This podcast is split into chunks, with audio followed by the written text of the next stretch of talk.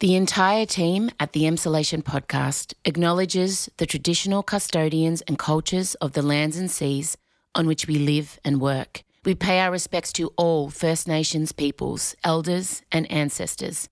We acknowledge that sovereignty was never ceded and stand in solidarity towards a shared future.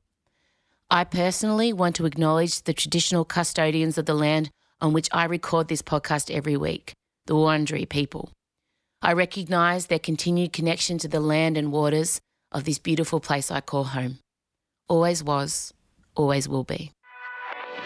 This is the Emsolation Summer Series I feel very seen by this and I'm Oh, thrilled. this is why you're here. You're my people. with Virginia Gay. This is why we actually had to do this remote, correct? Because you ever seen a supernova explode? Too much. Too much. Em Rusciano with Virginia Gay for the Emsolation Summer Series. Hello and welcome to the Emsolation Summer Series, where I am chatting with big feeling light seekers. Yep, I've just decided that's who they are. Well, no, I was thinking about the list of guests, and these are people I really thought about and sought out because anytime I've come across them, I've just felt this inner warmth, but also a bit of darkness. And I think, I guess I seek those people out because that's how I feel like a warm person with a fair bit of inner darkness. but I'm always seeking the light. Today's guest is no exception. Actress, writer, director, playwright, composer, incredible human, Virginia Gay. Now, she first came to my attention, of course, when she was on All Saints. I was always obsessed with medical shows, Oh, just way back to like, I'm trying to think, obviously, ER was a big deal for me, country practice. Still not over Molly. Is anyone, will we ever be over Molly? I used to love watching Cheryl when she'd do her meditations inside the triangle and Frank would leave her alone. Oh, just thinking about country practice. It was such a good show. Anyway, I digress. As always, we've had the first mental side quest four minutes in. This podcast is a free flowing, glorious mental side quest. I have kept these chats really loose because I wanted to allow space. I get some therapy. I do a lot of talking. My guest does a lot of talking. The point of it is, and all of these interviews that I'm giving to you over your summer break, is I want you to walk away feeling empowered in your life and empowered to make some kind of change to allow you to find some light. And it can be a really small change or a really big one. Virginia Gay is an extraordinary human. I love this chat so much. It went for so long, and you're going to hear us kind of launch straight into. She asked me about the Masked Singer. I'm not going to do any editing. You're just going to hear it all for what it is. While she was in lockdown, she wrote two plays, as you do. One of them she references quite a few times, and I want to let you know what it's about so you understand it. It's the story of Cyrano de Bergerac. And it's a very famous play that's been remade many times. In fact, Peter Dinklage is currently starring in the most recent big film screen adaptation. But it's the story of a playwright and a poet, and he was very talented, but he had a huge nose and was in love with a very beautiful woman and felt that he would never really be good enough. So had to play a part of something else and and help her fall in love even though he was in love with her. And Virginia saw this and reimagined it as and as Siriano being a female character and it being a queer love story and she did a beautiful job. She was also in Calamity Jane, and the other play she worked on and is currently acting in is the Boomkak Panto, which we talk about extensively also. I just wanted to kind of do a little reset so you understood what we were talking about when we talk about. Now, now I'm like self conscious. I'm saying Sereno wrong. Soriano, Sereno, Sereno de, Bruges, de. Sorry, Jenny. Virginia's listening to this going, you're fucking killing my life's work, mate. Anyway, I've done my best. Enjoy this chat. I certainly did. And follow Virginia on all the things. Support her. She is good people, as are all the people I'm chatting to. Ladies and gentlemen, we'll launch straight into Virginia grilling me on The Masked Singer. Sorry, I don't know. I got to stop saying ladies and gentlemen. Friends, pals, because not everyone identifies as a lady or a gentleman, and it's exclusionary language, and we must all endeavour to be better. Pals, friends, people, non binary. However you identify, I see you and I acknowledge you in my collective, as I present to you one of my favourite humans, Virginia Gay. Oh, gotta be better. So, guys, Virginia Gay.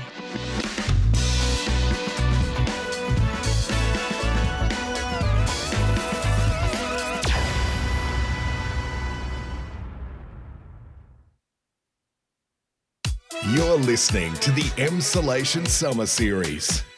Thanks for doing this. I'm very excited, mate. It's a long time in the making. And Michael Lucas sends his apologies, but he's plotting five bedrooms season four with Christine and they're nuts. Incredible. So, I fucking love that Michael Lucas, and I love So that you are, you are glorious podcast friends. What a fucking joy! What a fucking joy! well, we were both so. Well, I mean, we clung to each other in high school because we were so, both such nerds. And now look at us, Yeah. actor award winner, fucking, I don't know. I don't have much to contribute to the pot. Second in the Masked Singer. It was so incredible, mate. It was so fucking incredible. What is it like to do that? Why haven't you done it? Because you don't need to. No, no, no, no, no. I, I mean, listen, I would do it. I just, I don't know what it is. I don't know how it works. Like, why does it exist? I mean, it's totally bonkers. I mean, it exists in the same realm that all reality TV exists. That I think in the States, it allows the cavalcade of celebrities who have more or less faded into obscurity another shot at the limelight. You do it at the beginning of your career or the end of your career. Generally, it doesn't involve people doing well. so I think that, and Australians love camp also. I mean, Yeah. you know, Kylie Minogue, Madonna, Priscilla, you, me. yeah. So I think it was just it was just the right combination for us. Yeah. And I mean, I'd had to postpone my tour for a third time, and I'd said no a few times. And I'd already done reality TV like 18 years ago when I did Idol.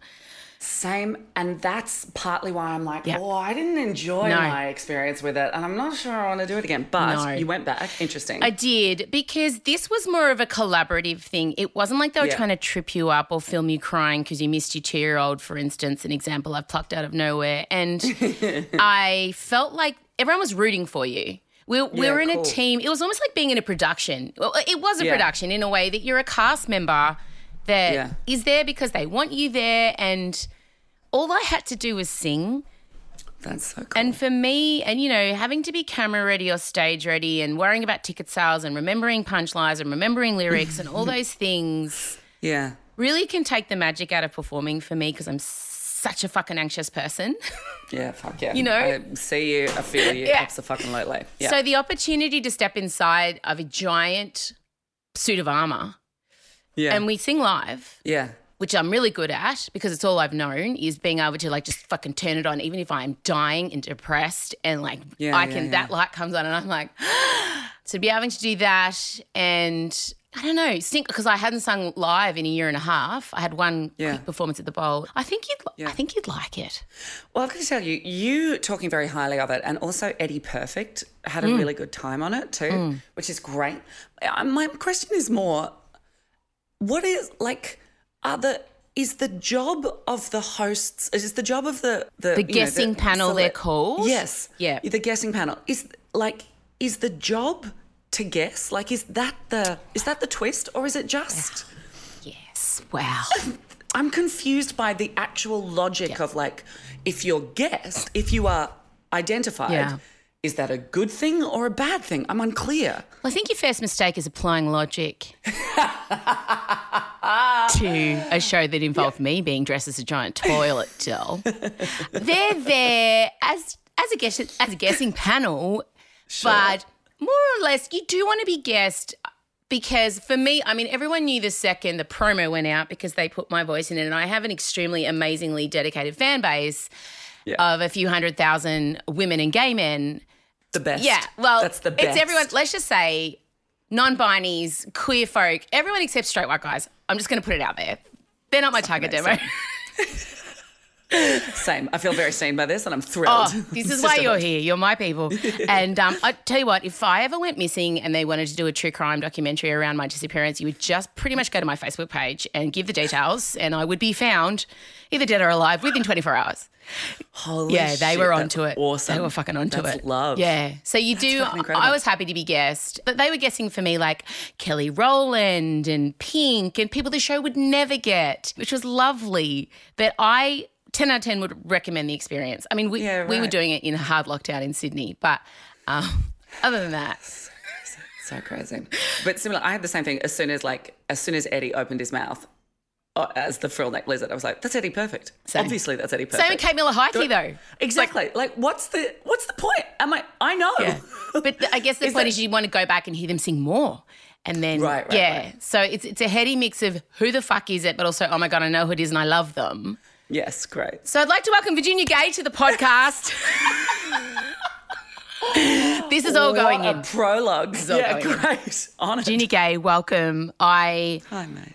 I'm creating a summer series of big feeling light seekers, is what I'm calling all my guests. It's a very, Oh, wow. yeah, it's a very specific person I've chosen to get people through their summer breaks. Just people who feel the world with all the nerve endings on the outside of their skin, have seen some dark times, and are now obsessed with helping other people out of their dark times. That's uh, I'm so honoured to be in that Oh, category. you are. I'm so you fucking fucking are, because I see you, girl.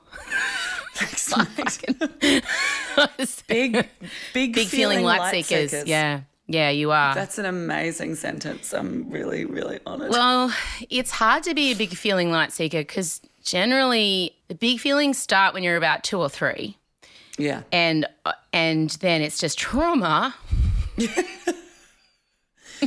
A trauma of all the feelings and all the experience in the world, which you really fucking feel. And oddly, Yeah. a lot of Oh, us end up in the performance space because we want validation. desperately trying to fill that hole inside. Ooh, uh, it's amazing the way applause just keeps Oh. falling in and then through. You're like, Go but what? It's like holding But sand, what- herding cats, more, more, more. and then the self reflection starts from, or started for me around 40 because Mm. I couldn't go on. And yeah, now I'm almost 43 and bouncing out of some pretty hectic two years as you are as a performer, as you know, recently diagnosed with ADHD and autism, and and then going back through my life with that lens and going, oh, you're not a cunt. You are actually neurodiverse. So Yeah, totally. yeah. Oh, that's super cool and super interesting. I love that. I love that. Yeah, so you're here because I we've never really crossed paths properly, but it's always been suggested that we do. But I th- I was worried it would rip a hole in the space time continuum. That is a powerful force. I, I mean, it's distinctly true. This is why we actually had to do this remote, Correct. Because us in the same room, yeah, no, have you ever seen a supernova explode? too much. It's too much. Too much. Too much. Just feminine energy. Yeah. Whatever. I don't even know what my energy is. Sweaty and hairy most of the time. But someone obviously I fell in love with on All Saints because I love all nurses, and you're technically a nurse. I'm an ex-fake nurse. Yeah, I still give people medical advice. Thank God. Somebody was feeling faint on the show the other day, and I was like, okay, so on the ground and then knees up on a chair, and it's amazing. Somebody else who isn't an ex-fake nurse can give that advice, and people can be like, I'll be all right. But if you're an ex-fake nurse, they go, I'll just go on the ground and put my knees up on a chair. Yeah. It's Yeah. it's good to have that hangover of authority. I'm very into it. I love that. I'm just an Italian mother of three, so I have a similar air of Oh, yeah. authority around me. Yeah. If you told me to do something Yeah. like that, I would absolutely do Yeah, that. yeah. If you told me to drink more water, eat more vegetables, I would. That's what I do. And if you came to me and said, You've got a sore tummy, the first question I'd ask you is, Have you done a poo today? and I oh, will ask a prime minister or a two year old child. If you complain of a sore stomach, the first question you'll be asked by Emma Rusciano is, Have you done a poo today? It's a good point. It's a very good point. Do you need to poo? Or if you Oh. itch anywhere, in, my family know, if you itch anywhere on your body below the, the breast line, have you got worms? Yeah. Have you got worms? Oh, wow. Wow. Wow. Below the breast line, but above the breast line, Fine. what? scabies. Who knows? Something else. You got a twitch. What's wrong? Itchy. Got a rash. Maybe it's the washing powder. Yeah. Oh, yes. Yeah, it's the it's the trials and Hyperallergenic all the tribulations of ethnic mothers. Trust me, everything's trying to kill us and everyone we love. Oh, no. Now, no, it's fine. You spoke of uh, the show you're currently doing, Boomkak Panto. Um, My lifelong dream is to star in a pantomime. Um, Em, It's all I've ever wanted. do you know that we get a special guest in every night to audition for the show within the show? Oh my god! Do you know that we've had David Campbell and I think uh, Millsy's on the list? And can we can we Yes, make this happen? yes. Can you fly interstate? Can you bring the show to Melbourne? Are you gonna? Oh yeah, we'd love to. Well, we need to do We this. would love Well, let- let's do an old fashioned reset. Virginia Gay is currently, because as we're recording this time, we're about December, near Christmas, and um, the Belvoir Theatres, it was supposed to be, was it the last show of the season, but it's ended up being the first? Yeah, yeah. You've brought a glorious pantomime to Australia, and it blows my mind that they're not bigger here or even in existence because it's just So Australian. Yeah, Totally. And when we hear about it, we kind of like equate it to Madge from Neighbours. Like she's gone over there and had a career. you know, like it's a very English thing that our neighbours expats do. Absolutely. So it's your show. I'm going to shut up. Impact Panto. What is it? So, yes, I saw my first panto right just like moments before the apocalypse. And I was hosting La Clique in Leicester Square in London in the middle of winter. Yeah. And I saw my nephew, my 11 year old nephew, play sixth villager from the left in the Sleeping Beauty. Ostensibly, it was Sleeping Beauty, but of course, it had almost nothing to do with the plot. And um, he did, for example, all of Thriller at one point. Like the entire ensemble did all of Thriller for no reason that I could discern. Don't need one. Don't need No. one. And what nobody tells you about pantos, if you haven't grown up watching them, is that they are batshit mental. Yes. There's almost no logical link from scene to scene. They are an excuse to do joyful things Yes. like set pieces, old jokes, songs, song and dance numbers, uh, audience interaction, all of the things that are like somehow the kind of purest form of theatre and entertainment, but kind of wedged together into an old fairy tale plot. So I was like, why the fuck isn't this huge in Australia? It's everything that we love. And also, I remember watching it. So it's got the pantomime dame is always in a panto, and the pantomime dame is always a bloke playing a woman Yeah. and that pantomime dame is the person who is she always exists in sexual in, innuendo. She always exists in audience interaction. Yeah. and i was hosting La Clique, which was an actual variety show in leicester square and i was highly sexed. I was the host. I was linking together all these disparate scenes. I was covered in sequins. I was doing audience interaction and i was like i'm the pantomime dame it me. It me. So i was like there's so much about pantos, about the structure of pantos, that is still fascinating to an audience because La Clique was selling out like th- that, that sense of like, let's see what they've got, put it on, whack on a show. So I thought, if I could make an Australian pantomime, I would have to teach people the rules, the, the way that you shout back. I would have to explain to an Australian audience that they are sort of meant to be insane, that there's not a lot of logic or plot. Um, and and then in doing this while keeping everybody laughing up there, I would also, because I believe in this as a means to exist, while keeping everybody laughing up here, I'd be like, okay, so now that you're laughing and now that your guard is down, how about this idea for an incredible revolutionary future? How about this? How about Zoe Terakes is the central character, non binary, like the most magnetic human being you will ever meet in your fucking life? Mm. How about we start with Zoe on the outside and we make them the hero by the end? And how about because of the way that the show is structured, everybody will be on board with Zoe leading us towards triumph towards the end? How about a queer love story at its heart? How about me playing the pantomime dame? How about a whole bunch of old and archaic power structures being dissolved through humor and, and at every point with an audience reinforcing that with dopamine rushes. Oh, so not feeling not feeling that that you're being lectured to or being told that your way of thinking is Mm. wrong, but just at every point, every time you are going with the right people, get a dopamine rush, Yeah. get a dopamine rush, punchline, punchline, punchline, laughing with the right people and at the other people. Mm. And that that was kind of my secret goal, which was how do you hide your vegetables? I love the hide your vegetables. I did the same thing. I did a whole show about female rage and had 12 dancing vulvas at the end. Yes, yes, yes, yes. Yeah. And then the, I did another show about my baby dying with the giant blow up dick at the end. So, yeah, I know. I saw that. I saw that. Di- uh, Yeah, the video, yeah. dick. Yeah. that was that's a real giant blow up dick. Mate, I'm a big believer in the hey, yeah, yeah, yeah, exactly. yeah, people look can't over see- here. yeah. Look over here. yeah. pretty much. I just forgot Yeah. then this is an auditory medium. Um, yeah, but my audience will understand what I did. I love that. I love the idea of, and that's why what you're making, and when I read about this, it is quietly revolutionary because I think if people feel they are being lectured to, they switch off straight away because there's a lot of that going on. Yeah, But people need to be encouraged to grow and experience new things, and totally. you're like, you're a part of that. It's pretty fucking That's- awesome. I've always thought that actually there are kind of like change is a pincer movement. So it's absolutely not to say that like I have learnt a lot in my life by being lectured and being challenged. I absolutely have. Yeah. But it's hard it's hard and you have to you have to deal with all of your armor and things. So I think there's I think that change happens as a pincer movement and there are the people behind you going, you can't think like this anymore. This is wrong. Look at the pain that it's causing. Mm. And there are people at the, the other end of the pincer movement going, look at how over here everything is, oh, it's great over here, isn't it? Do you want to come in? Come in. Come here. Look. It's nice, isn't it? It's nice, isn't it? And that there's something enormously helpful about both of those things happening at the same time. Yeah. And and I I just always I look at the like the resources, the stoicism and the extraordinary like through line that Clementine Ford has to just constantly be going, you can't you can't think like this. This is not okay. This is I know. And I'm like, you're so amazing. And I have learned and grown so much from her. Same. And so I'm trying to do my bit at the other end, which is we're like, great, now you're now you're a little bit here. Great. What about coming over oh here? And God, yes, yes, Virginia. Fuck, because I always feel like I can't do what Clem does. And I was with her at lunch a, a week and a half ago, and Yeah. I'm glad she's there because I have two daughters. One's 20, one's nearly 15. And I'm so glad she's out there blazing the trail and setting herself on fire for the benefit of the women and the queer people coming behind her. But I don't have the emotional bandwidth or fortitude or desire to stand in that in those flames.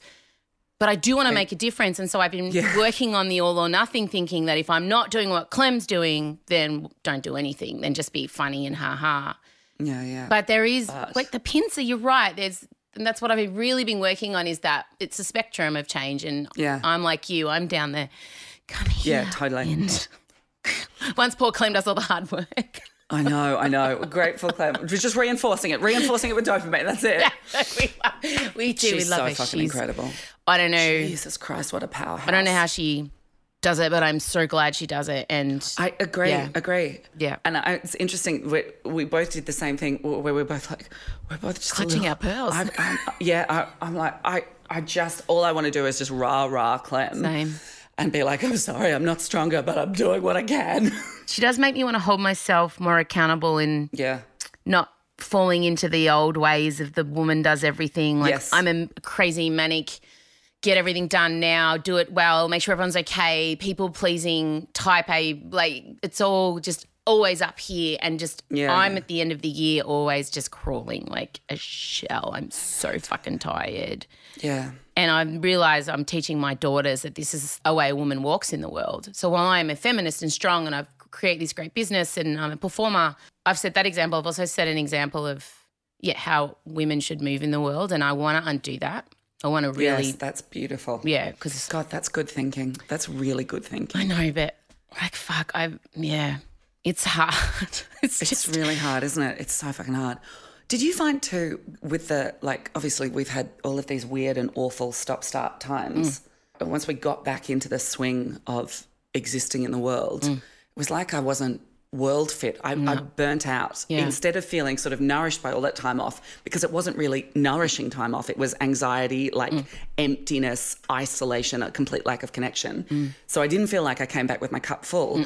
And then I was like, oh, I am not fit. I'm not like person fit. I'm not show fit. I'm not rehearsal fit. I found myself absolutely knackered so much quicker. Yeah. And I was like, this isn't fair. no, it's so true. That's not right. Yeah, I felt untethered to the human experience. Totally. And I watched other people step back into the comfy old shoes of existing, and I would look at them and go, "What the fuck?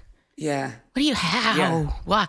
But then I realized I didn't want to step back into the shoes of the person I was before Absolutely. because I was wearing how busy I was as a badge of honor. I wasn't enjoying any of my achievements. I was being awful to a lot of people because I was surviving.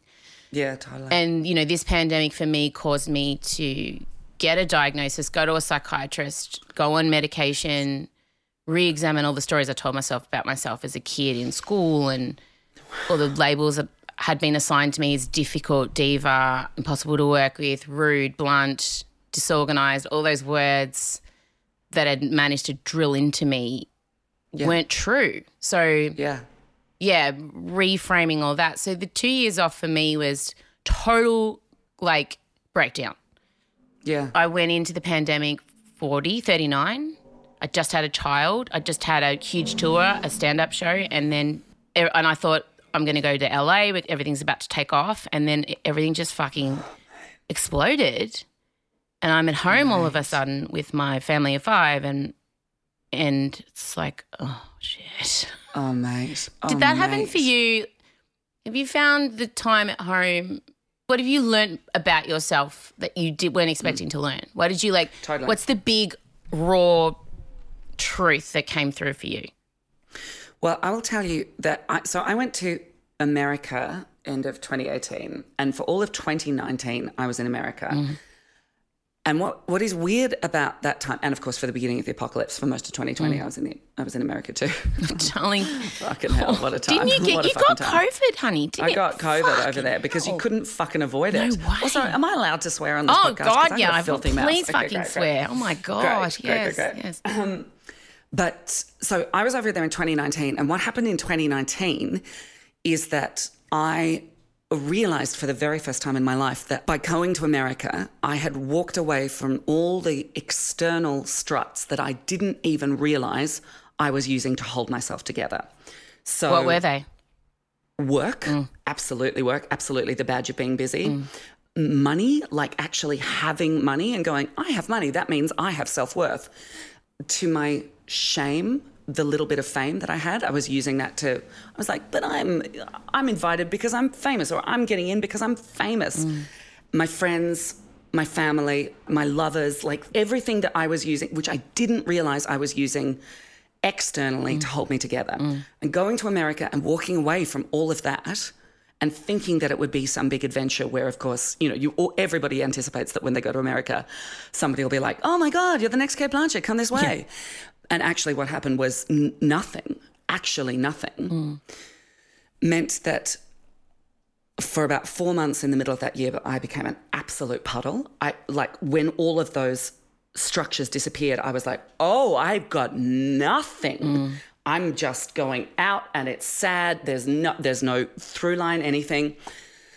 And I recognized in that time that if I didn't do internal structure, mm. I would be waiting for the rest of my life for those external struts to come back. Mm-hmm. And waiting was making me anxious, and n- waiting and not getting them was making me sad and making me feel worse. So I was like, oh, you have to do that mm. work. So that was the work that I did in 2019.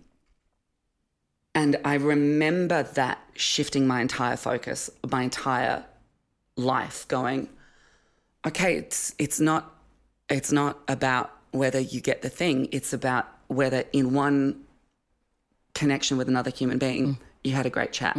Did you feel connected? Did you feel seen? Did you feel listened to? Great. That's a real thing. That's a real thing that I can control and that I can get nourishment from. Great. That's it. And just taking it back to like the simplest of that. So that was like an amazing revelation and it feel like it changed me. And that was when i started writing to where i was like oh i can't uh, i can't wait around for the stories to come to me. What if these things that i want to talk about and these things that i want to do in the world oh i have to do them. Okay great. So then going into 2020 with that understanding was amazing for writing, let's just say. Like, that was great to go, well, there's only the hours. So, what are you going to fucking do with the hours? But was even more debilitating somehow because I had learnt that a thing that was very important to me was interpersonal connection. like, actually Yeah. just talking to people in real time and, and vibing off them and getting that energy and not feeling like I was performing to a group of people and doing a performance of myself, mm. but actually stripping all that back and going, great. Oh, that's interesting. Mm. And when that happened, did you, oh, wow, no way. Mm. And just that vibe. So to lose that as well was very destabilizing.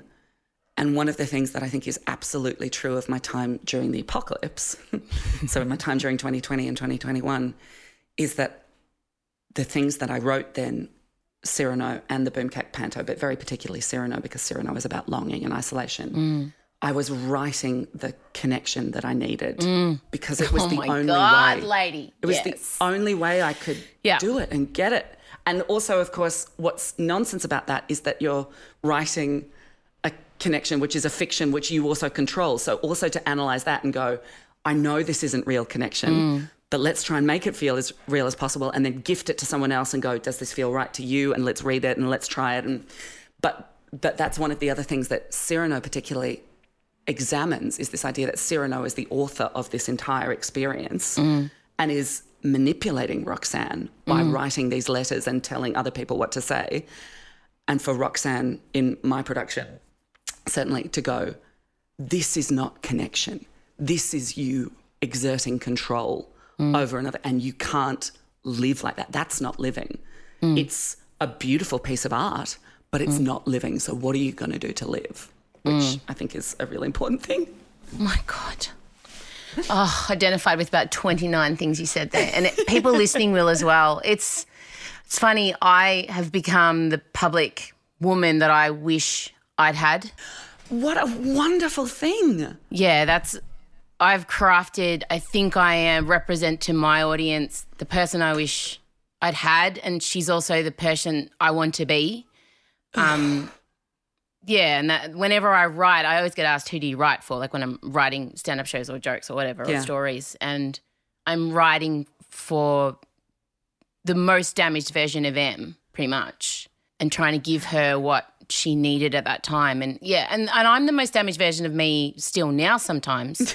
Yeah. But like you said, learning, and this is a big one for women especially, learning to build a safe space within yourself and learning that you are actually in control of mm. how you react to certain things. So you're not in control of what happens, but you're in control of how you respond to it. That's the big therapy thing, you know, that's the big, Totally. it's a, it's a Rah rah therapy. Yeah, rah-rah therapy. I'm therapy. so for it. Thank God. Therapy and medication. Oh. Get it, get it, get it, get it. Get it, do whatever you need to do. Mainline it, it. shelve it, whatever has to So happen. for it. fucking, if you need to shelve your anxiety meds, I mean, whatever. Do it. I don't Do know if it. it works faster. Em Rusciano with Virginia Gay for the Emsolation Summer Series. This whole kind of summer series, also, I'm talking to really people who appear strong, but they've they've found strength through accessing and performing their their learnings through their trauma. Like you know, Yeah. vulnerability is strength. Absolutely. Absolutely. Richard Carroll, who co-directed the Boomkak Panto and also directed Calamity, that's the thing that he says all the time, Mm.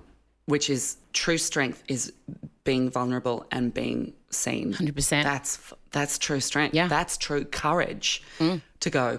I haven't got the answer. No. What do we do? Yeah, I know. And I've I've ended quite a few stand up shows with I don't fucking know. Yes. Because Yes. I don't like it when shows end with tidy little well, here's what I learned and everything's. Yeah, gonna be totally. okay. Because life can be really hard and amazing at the same time. And I think I became obsessed with seeking ease and thinking that ease would equal happy. That's a, oh, it's an interesting sentence, isn't it? Because you want ease in your life. Of course you do. Mm. But also, sometimes easy is an old pattern and it Mm. feels familiar Correct. just because it's familiar, not because Yeah. it's right. Yeah, yeah, it is. And I think you and I both enjoy involving audiences, you know, uh, mm. uh, especially with Boomkak, well, pantomimes in general. But my shows, I remember I went and saw Jerry Seinfeld, and obviously he's one of the greatest comedians and performers of our time. But I was really struck with how he he performed as though the audience didn't exist. Wow! And he was really it, it was a very one sided. He didn't address anyone in the crowd. He had his marks to hit. He, he, you know, he famously writes on the legal pads. I remember reading that, thinking I could never sit down and write a 10 pages of jokes God, every day. No. I just don't have that. And and I'm an improv person because I can't remember scripts or lines or anything. So usually I'll have a mm. prompt or someone in my ear and then I'll just go with the wind. But I remember thinking, I don't want to be that. I don't want to be him. I'm going to stop looking to him.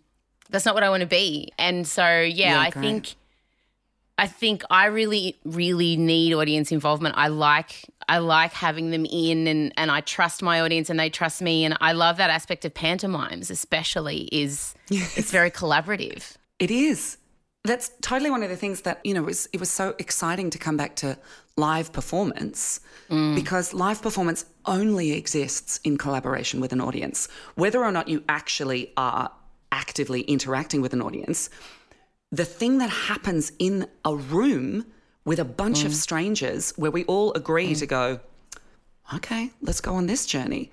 Let's Like, see what happens. Let's just go on a mental Exactly. side quest. Yeah. Exactly. Yeah. And that's that's magic. And it's also, of course, the thing that we haven't been able to do for two years. We haven't been able to be in a room with people. That's why it's mm-hmm. so electric and that's why it's so exciting and that's why I'm so determined to believe that live performance cannot cannot disintegrate as a result of these last two years because that thing, that being in a room with thing, that feeling a sense of community when you laugh together or when you all hold your breath when you're like, this can't happen, this can't happen, that sense of community is exactly what we've missed because we've been so isolated. Well, connection, like you said, it's Yes. all around connection. Because connection Mm-hmm. doesn't have to happen like where you're having a two way conversation. No, I totally. connect with people, you know, when they're telling my story. Yeah, When I hear something that I makes me feel less weird or, you know, Yes.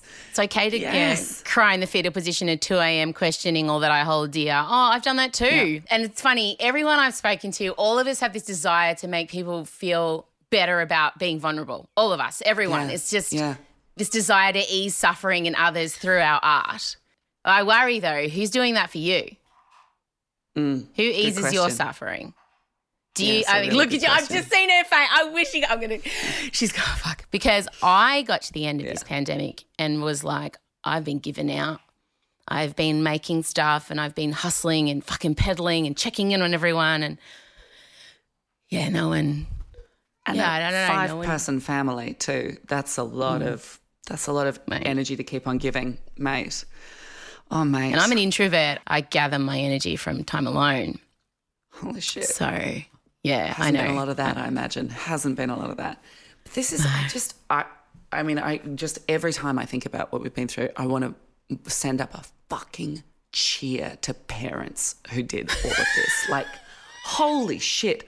I had a pretty rough time. I had a in fact I had a really rough really time. You really did have a rough time. Let's not play down your rough time. You fucking did. But the idea of also having to not just like the the simple awful mechanics of homeschooling, but also Oh, yeah.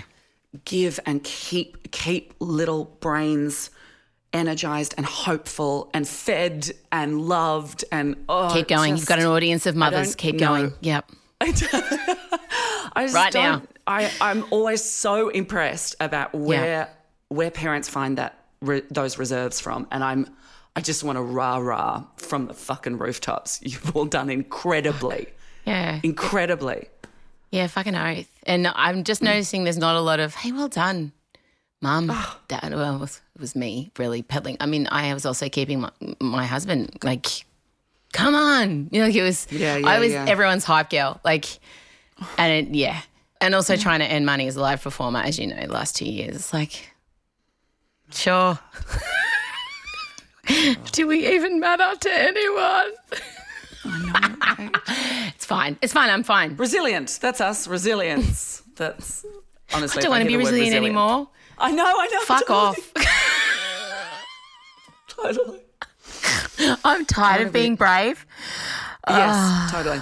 Resilience, particularly around the arts too. I was like, I don't, ah. I don't want to hear resilient. I don't want to hear the real word resilient anymore. No. I think that's where my exhaustion has come from. And I think Yeah, yeah. a lot of us crawling to the end of this year, it's the ex- expectation to be resilient Mm. that has exhausted me the most. Yeah, I think. I get that. When I'm in Melbourne, I'd like to cook you a dinner. Let's have a dinner. Oh, look. I'd just like to cook you a big dinner and we'll drink lots of wine. I love how we'll this is just do a turned bit into of- you giving me therapy. Like I'm were just talking about who's your who's the person who fills your cup, and I was like, I will make you a lasagna. Thank Em. you. I'll let you. I'm not good at letting people do it though either.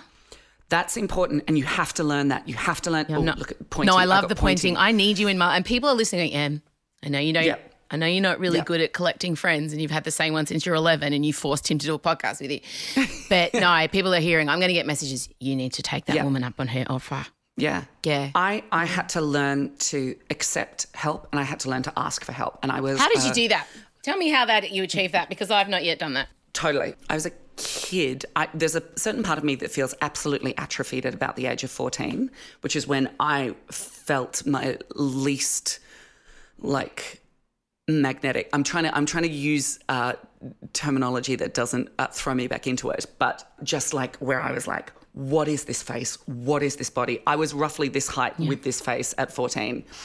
Glasses, braces, giving myself a crew cut. I played the trombone. I mean, I was just I was the most extraordinary thing is how I'm trying to talk about myself in retrospect, but I was also very You would have been in mine and Michael's friendship group.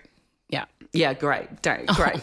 Deeply frightened, just had decided absolutely categorically that I was unlovable, that I could only ever be the wacky best friend, would never be a love interest, like that kind of stuff, like categorically.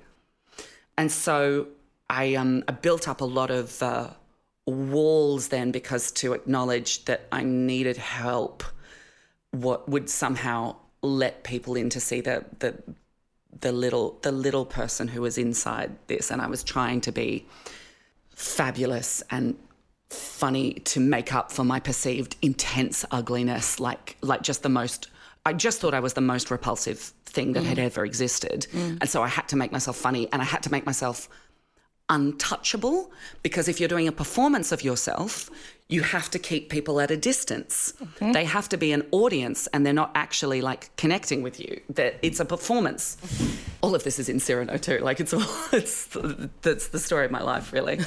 but so actually asking for help and saying I'm not okay and also accepting help involves acknowledging that this performance of yourself is a fiction. And the the thing that got me over the actually asking and accepting help um, is I recognized how much I loved it when people I loved asked for my help. Oh my God, I love, I live for that. Yeah, right?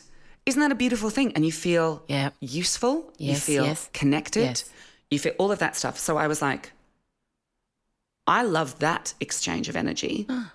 so I can I can be vulnerable and maybe the other person will also enjoy that exchange of energy.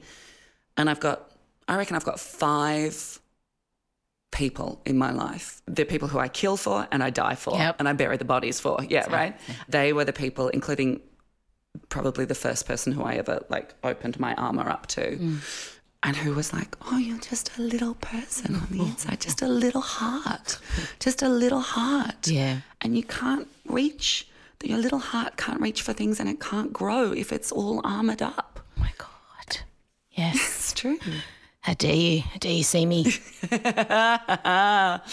Yeah, I'm thrilled actually that this resonates so much with you because I also thought I was alone in this. You know, that's the other Oh, thing you think when you're 14. totally. And you and you've decided you're repulsive. You're like everybody else is fabulous and I'm the worst. Yes. But as a result, too, I am still only now, as a 43, almost 43 year old woman, figuring out who the fuck I am Yeah. because I've been playing various characters.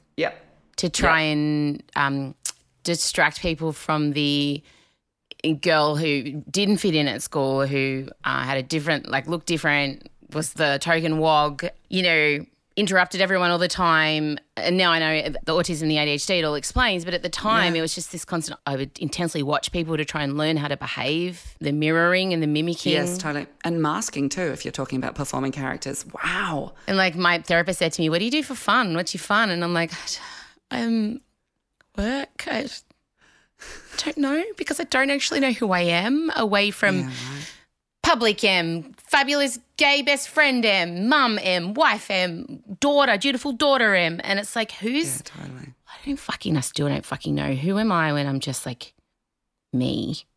Yeah. And what does that person do for fun? And how does she? But I think especially it happens when you, you have kids or when you get into a relationship and you lose yourself in it or whatever it, life throws at you. You forget. Yeah. So I, Just yeah, I don't know. that sweet little heart. Just that sweet You're just a little little 10 year old girl sitting by themselves at the pool feeling weird in your green Speedos with their hair, pubic hair poking out the side, desperately trying to tuck it in with no boobs, like tense. Like, I'm just her. Anytime I feel unsafe, I just go straight back to her and Yep. react as her and feel like Yep. her. Doesn't matter Yep. how fucking old and whatever I am now. Yeah. And she doesn't feel like she should ask for help. I also have. She should. Yeah, I know, but I have rejection should. sensitivity dysphoria. So even just asking Yeah. you guys on this podcast, I gave everyone so many outs to not do it. I really, Yep. and I'm convinced feel everyone very seen by hates me. Yeah, I feel Yep. like everyone Yep. hates me as a baseline, and a lot of people do in the industry. I accept that. I'm not the most popular person. I don't have many friends in the industry, and the ones I do have are the glorious weirdos. You know, Wil Anderson's taking me in, and Michael Lucas is taking me in, and you know, just they're just the strange outliers that don't really give a fuck about what other people think. So to even just ask someone to come on a podcast that is immensely successful and, you know, we have a lot of Yeah. listeners is like, like I have to ring and cancel a doctor's appointment on Thursday that I've been building up to for three days. to ring. Yeah, the building up to ring. Same. That the life admin thing is what will undo me eventually. I will fail to, to respond to an email that will save my life, and that like I cannot.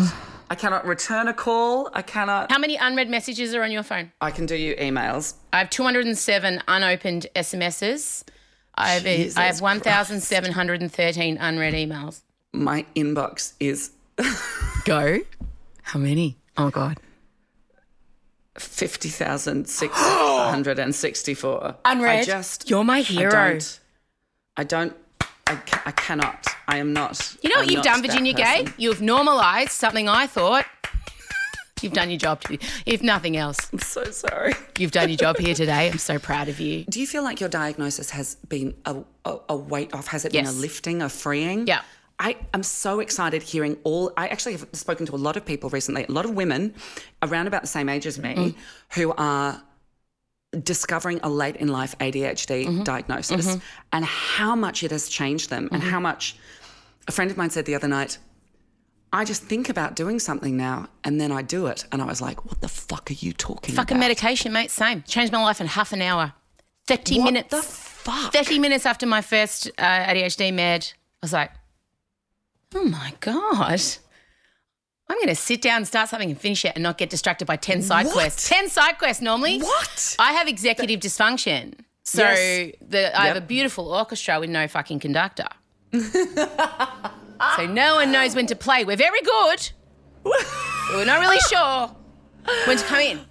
What a terrific sentence. Fuck, that's glorious. So now the medication gives me a conductor. So I don't feel like there's 10 tabs. Like I'll have 10 tabs up and I'll be like, I'm going to prioritize Yeah. them all at once. It's too much. I won't Yep. do any of them. yes, yes. Have you thought about getting Yeah, assessed? This is the thing. I ha- this is it.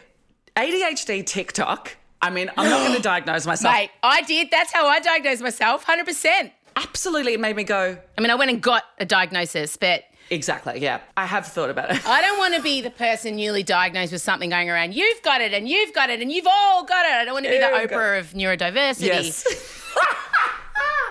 Another excellent sentence. But yeah. I do feel there may be some neurodiversity in your future. And look, Yeah. a- and for me also as a creative, you want your worry is it going to take away my m- Of course. creativity and Yep. Yep. Yep. Yep. but I'm able to when I want to like allow my brain to explode, I don't take my meds, and then when I need to Yeah, right. action my brain explosions, I take my meds. oh, that's so smart. Yeah, because the medication is not like a, an antidepressant where you know you have to wean yourself off, and like it's a it's a switch over, and you it's it's a stimulant, so it's it's Yeah. you either take it or you don't, and there's no side effects. You might feel a bit tired, but I've done a lot of research, and I'm I'm trying to now harness you know my because I get hyper focused on things. My hobby is taking up hobbies, so It's very ADHD, isn't it? Yes. yeah, something will fall into my like soul sphere, and I'll like I don't even know what decides it, but I automatically like fall in love.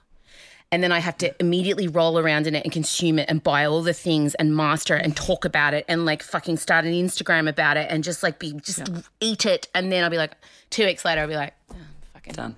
next. Yeah, yeah, my, yeah. There's roller skates in my roof. There's craft supplies. There's three glue guns. Like it is a graveyard of broken hobbies. but the hyper focus is something I'm learning because everyone's like, "How did you get so much fucking done?" Like, Yeah. and I just say, "Oh, I'm churning out things that I can hyper focus on. I'm not writing books on accounting because if I had to sit down and write a Yeah, fucking book on accounting, I'd be fucked. But I can write a show mm. about angry women and write songs and you know like Dancing vulvas. yeah. And Kate Miller-Heidke, we co-wrote all the songs together, and that was fucking glorious. Yeah, and Yeah, great. my next show I'm working on is called Terrible Beautiful because it's this whole notion that 40 year old women and beyond, we're, we're supposed to be winding down. We're being tricked but by, by advertising in society that our value decreases once we hit 40. And uh-uh. all of us were kind of uh-uh. teenagers in the 90s, you know, like the 90s was only 10 years ago. What are you talking about? So Totally.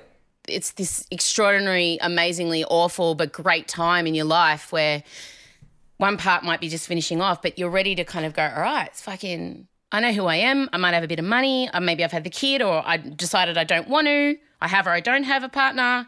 Let's fucking go. Yeah, the world totally. goes, shh, no. No, no, no. Fucking no. You fucking... I feel more myself than I ever have in my entire life. I feel more powerful. I feel more Same. like actually who, who I am. And it's true. Somebody said the other day that they were like, I, I remember thinking 40 was the end when I was a kid. And I also remember like somebody was talking about their mum at 40 and was like, oh no, this is not what we are at 40. No. Which is, I mean, I hope that's not hugely dismissive to mums uh, of the past, but It's a trick. It happened to the boomers. trick. Yeah. The boomer women, the, and why it happened was, I mean, this is my uneducated opinion. I probably read should read about it, but it was it was my little seed of it happened to the boomer women because the boomer women were the first to go to work, Yeah, yeah. and the patriarchy fucking shut their dacks, and they're like, Yep. all right, we got to put a use by on this, guys. We cannot Yeah, have yeah, them going yeah. past forty, or what the fuck are we going to do? Yeah, totally. What, give them our seats on the board? No, thank you. Certainly didn't do that. And then so I'm the child of boomers, and so I've come in thinking, oh, women can have it all.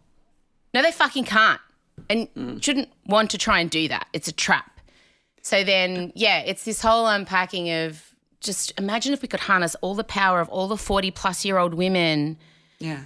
and just remind them that you are now officially at your peak. Let's go. Categorically, that's what this feels like. Yeah. I also, I just turned 40 a couple of months ago. Amazing, right? Spectacular. Because actor, I'm still like, I don't like saying it, but it also, or every it time I have weird a saying birthday. it? Yeah, yeah, yeah. Every time I have a birthday, it takes me about three to four months to actually go, oh, apparently, apparently this is my age now. Oh. but I feel the same. is- it's like Beetlejuice is going to appear because I'm in the entertainment Totally. industry too. And when I say, Yes. but I'm just getting really obsessed with saying my age. I'm nearly 43. For a while, it's like Beetlejuice is going to appear and say, "No more Yeah, work yeah. for you." I know, totally.